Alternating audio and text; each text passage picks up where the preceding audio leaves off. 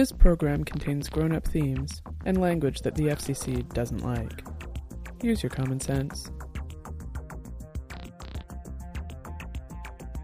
You're listening to Beautiful Red, a novel by M. Darusha Wayne. Find out more at darusha.ca slash beautiful red.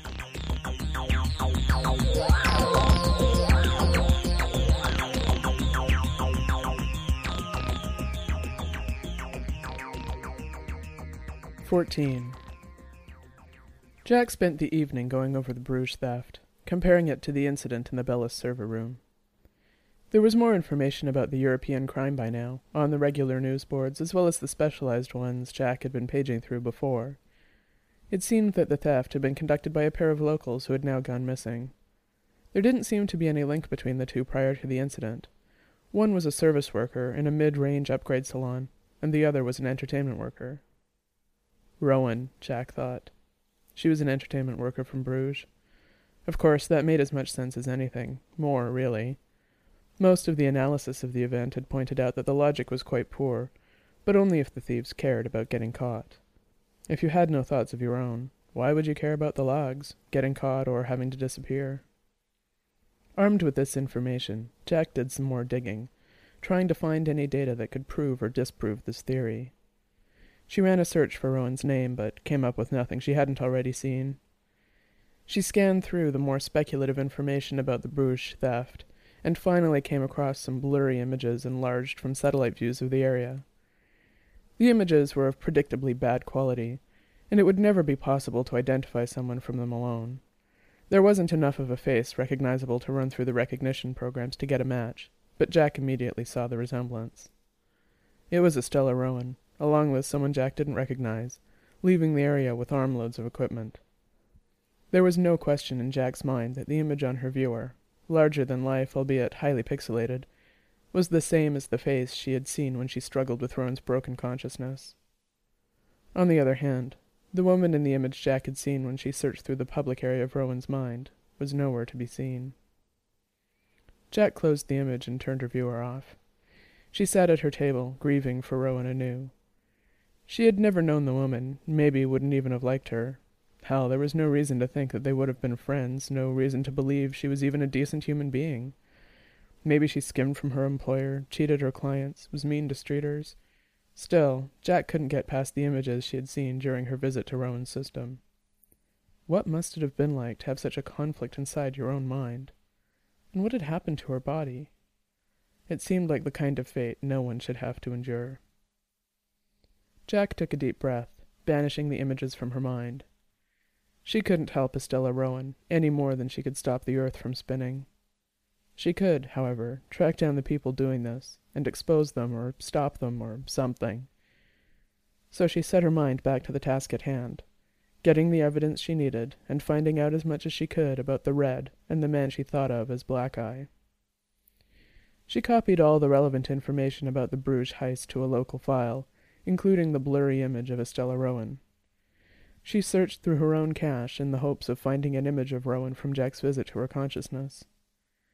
Jack chose to run the search in command line mode, not wanting to relive the experience by seeing the images. Jack kept a fairly large cache file as a matter of course, so she was not surprised to find the record of her experience in Rowan's mind. She added the image to her report without looking at it. She sat up, cracked her neck, and got a beer from the fridge. She realized she hadn't eaten anything, and heated up a meal in the zapper. As she ate, she scanned the boards for any incidents similar to what had occurred in Bruges the previous week, and at Bellis the previous night. She had trouble narrowing the search down, as theft of equipment was common enough. She eventually ended up on the IA board where she had previously read analysis of the incident. She checked for any new posts on the Bruges topic and any related information. She scanned the posts one by one, looking for any new leads or references to other incidents. She finally found it a post by one of the intelligent agents linking other similar incidents. It was a hell of a resource a list of similar events and links to more information about them. Jack followed all the links, and as she paged through the evidence collected by the agent, a clearer picture began to form in her mind. All over the globe, over the past month or so, strange thefts had been occurring They were all brazen attempts, leaving obvious evidence of the assault. The reports were filled with images of disemboweled equipment, cables and wires in torn and tangled piles on the floor. In none of these incidents had the perpetrators bothered to hide their crime, but any security recorders or logs had been disabled or destroyed. The satellite image from Bruges was the best image of the thieves from any of the scenes. The targets were all over the map, geographically and in terms of their natures. There were various machine rooms of large firms, warehouses of parts for a major wholesaler, the back room of an upgrade salon. The common denominator was the equipment taken. It was exclusively disk. In total, enough memory was taken to power a small firm's server room. And both Jack and the agent who had collected these samples believed that this was just the tip of the iceberg. Surely only the larger targets had gone public with these thefts, and that was only because, with so many employees, someone was bound to leak the information. Their PR departments would be sure to put the information out first, to make sure that the correct spin was on the story. Smaller outfits would cover up the damage and pretend nothing happened, so as not to alarm their clients and investors. Jack wondered about this epidemic of theft and the stolen disk. It cost a bundle to get a huge pile of memory, sure, but the effort to subvert the logs and recorders wasn't free either not to mention the cost in human lives and minds. Jack couldn't imagine that many people would be enticed into such an act, even by the amount of money it would take to buy that amount of disc retail, so it had to be some kind of coercion. Jack was convinced that the thieves were all under the same control as Rowan had been. It was the only explanation for why people would willingly put themselves at risk of arrest, and have to essentially disappear after the crime. For the next hour she mechanically ate her food and sipped at her beer while paging through the boards. If the woman in the building across the street sat at her window and increased her vision five times, she would see Jack sitting at her table, transfixed on something a million miles away that only she could see, occasionally feeding her body. That woman across the street would turn from the window, thinking what an unremarkable life Jack led, and carry on with her own evening plans.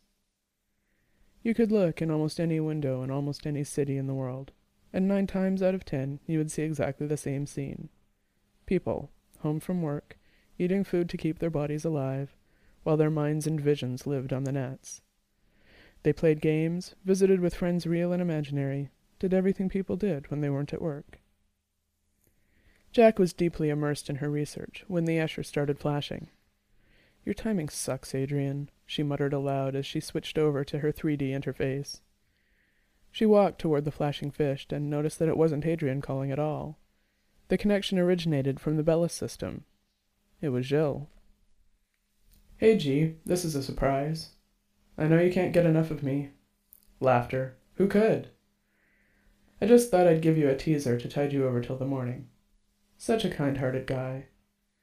So I was reading your report and wanted to check a few things. Such as? You went down there and saw it? Yep. And it's like the one from Belgium? Exactly. You know something I don't? I doubt it. You're looking into it now, aren't you? Yep. Get anything? Yep. Anything good? I think so. Are you gonna share? I'll put it in the report. When are you planning on passing that on? A couple of days. Before the weekend. Okay, good. Since when are you interested in this stuff? Always was, kiddo. Since before you were born, probably. Christ, I keep forgetting you're older than dirt. What's dirt? Funny stuff. See you tomorrow, champ. Later, dude. Jack disconnected and wondered what was up with Gilles. He had helped to break into Byside, and he had sent that message while she was off at the Red Party on the weekend, and she was sure the conversations of the last week or so were the longest they had had in the entire time they'd been working together. She knew he was as bored as she'd been at work, and maybe he was just finding this all to be a pleasant distraction from the ennui of work. Maybe she was just overanalyzing everything, or maybe she really was getting paranoid. She checked the time and groaned when she saw that she had less than eight hours until she had to be back at Bellis. She double checked her report and saved it to an encrypted area in her system. She stripped off her clothes, then threw them in the autoclave on the way to the bathroom. She showered and sucked back a dose of sleeping juice. She started thinking about what it might feel like to have an alien program in your mind when she fell into sleep. If she dreamed, she didn't remember it. The next few days were nearly clones of each other. work, home, research, then sleep. During the day, Jack was keeping half an eye on the logs and Gilles' reports, and the rest of her attention was focused on researching the red. After her shift was over, she would return to her apartment, stuff food in her face, and continue her studies. She was like a brainy child with a learning compulsion, or maybe it was more like an addiction. She couldn't stop herself. She started with the boring stuff history and news reports. The Red had been founded about a couple of decades previously, around the time that implants were becoming common. As integrated technology became more and more standard, the Reds stepped up their operations. Jack was surprised to learn that their first taste of notoriety came when a small group of people in Asia got caught with a crate of stolen implants. They had been reprogramming them and distributing them in the community. The article Jack found implied that the thieves were claiming to be members of the Red as a justification for what the author believed to be outright theft for profit. Other members of the Red who hadn't been involved had come to their defense, though, and argued that it was a social justice operation to redistribute technology to the un or underemployed. As she read further, Jack guessed that the author of this article got it wrong. She found reports of several examples of red actions that were similar refurbishing nodes salvaged from recyclotrons, leaving expensive gear in areas known to be frequented by streeters, a few other high profile thefts that mimicked that first incident. Eventually, Jack got tired of reading the same old reports about the Red. It seemed that only a handful of their activities got a lot of coverage on the mainstream news boards, and the same instances kept coming up over and over. Jack spent an hour or so scouring the boards and making clever small talk before she got a link to an internal red board. She paged over, but as soon as she arrived at the news site, she found that she wasn't able to authenticate to the board. She grinned and set to work. It took a whole evening. The next night, though, she paged over to the red board and could see it all. Images, 2D video, 3D immersives, and, of course, all the text she could hope to read.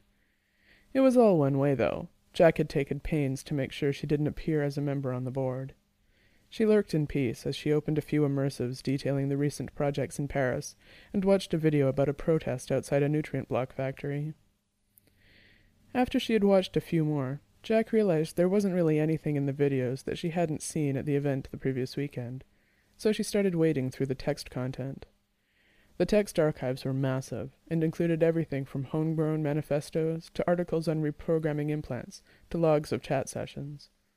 Jack tried to focus on the policy documents, but she found herself gravitating toward the technical how to's. After realizing that she had been reading a manual for an obsolete visual enhancer for over an hour, she refocused on the physical world and poured another glass of water. She downloaded the manual and several others like it, then returned to the manifestos and screeds. Like everything else she had learned about the Red, they were diverse and varied, from so moderate even Jack held more unconventional opinions, to the extreme. Jack started alphabetically. On the fourth day of her studies, she was interrupted by the program that responded to the micro-recorders.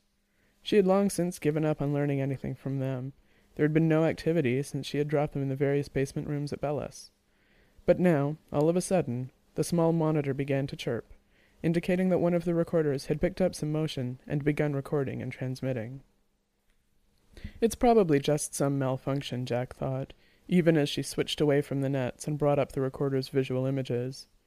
At first she thought that it was, indeed, a problem with the recorder, as she could see nothing but an empty warehouse. She was about to switch back to the nets when a movement off to the right caught her eye. She switched herself to the full immersive view, and somewhat nauseously found herself seeming to stand in the middle of what looked like the equipment warehouse in the ninth sub-basement. At first everything was still. Then Jack saw a slight movement at what seemed to be the door. Because of the placement of the recorder, she couldn't see the door straight on. The recorder had landed off to the side of the entrance, so she was looking into the room from just to the left of the inside of the door.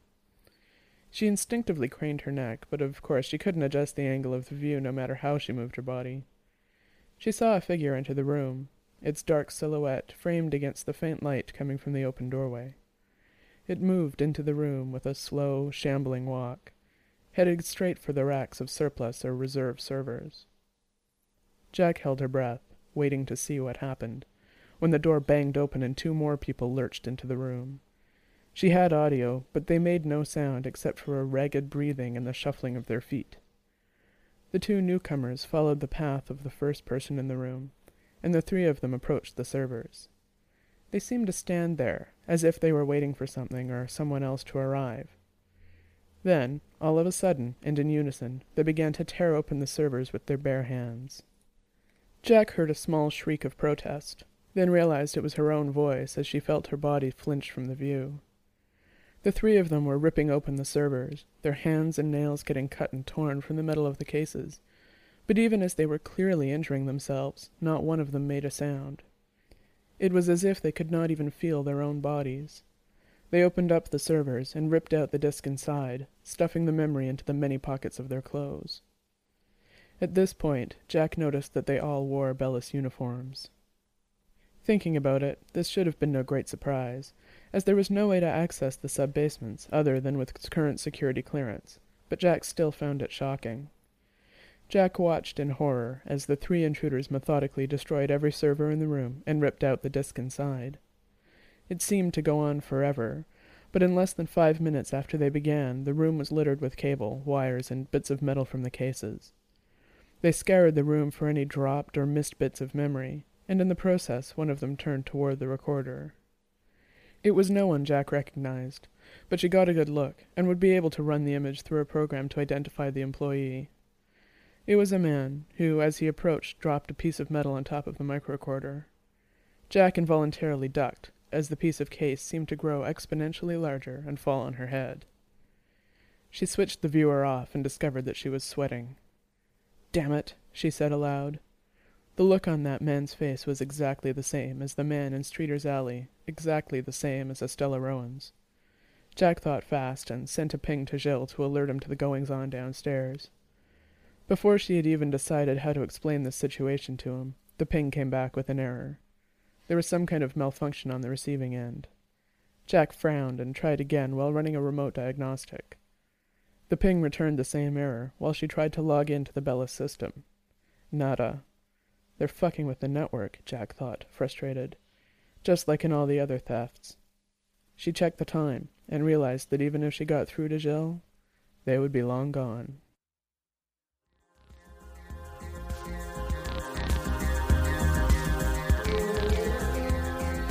You've been listening to Beautiful Red by M. Darusha Wayne. Find out more at darusha dot ca slash beautiful red or subscribe for free at podiobooks.com. The theme music is Low Level Format by Bjorn Fogelberg. Learn more about Bjorn's music at fogelberg.com, and you can buy the album Karooshi Porn at magnatune.com. If you have feedback, I'd love to hear it. Leave a comment on the website. Send email to darusha at darusha.ca. Leave a comment on the Podiobook site or call the listener line at 206 984 2976. Thanks for listening.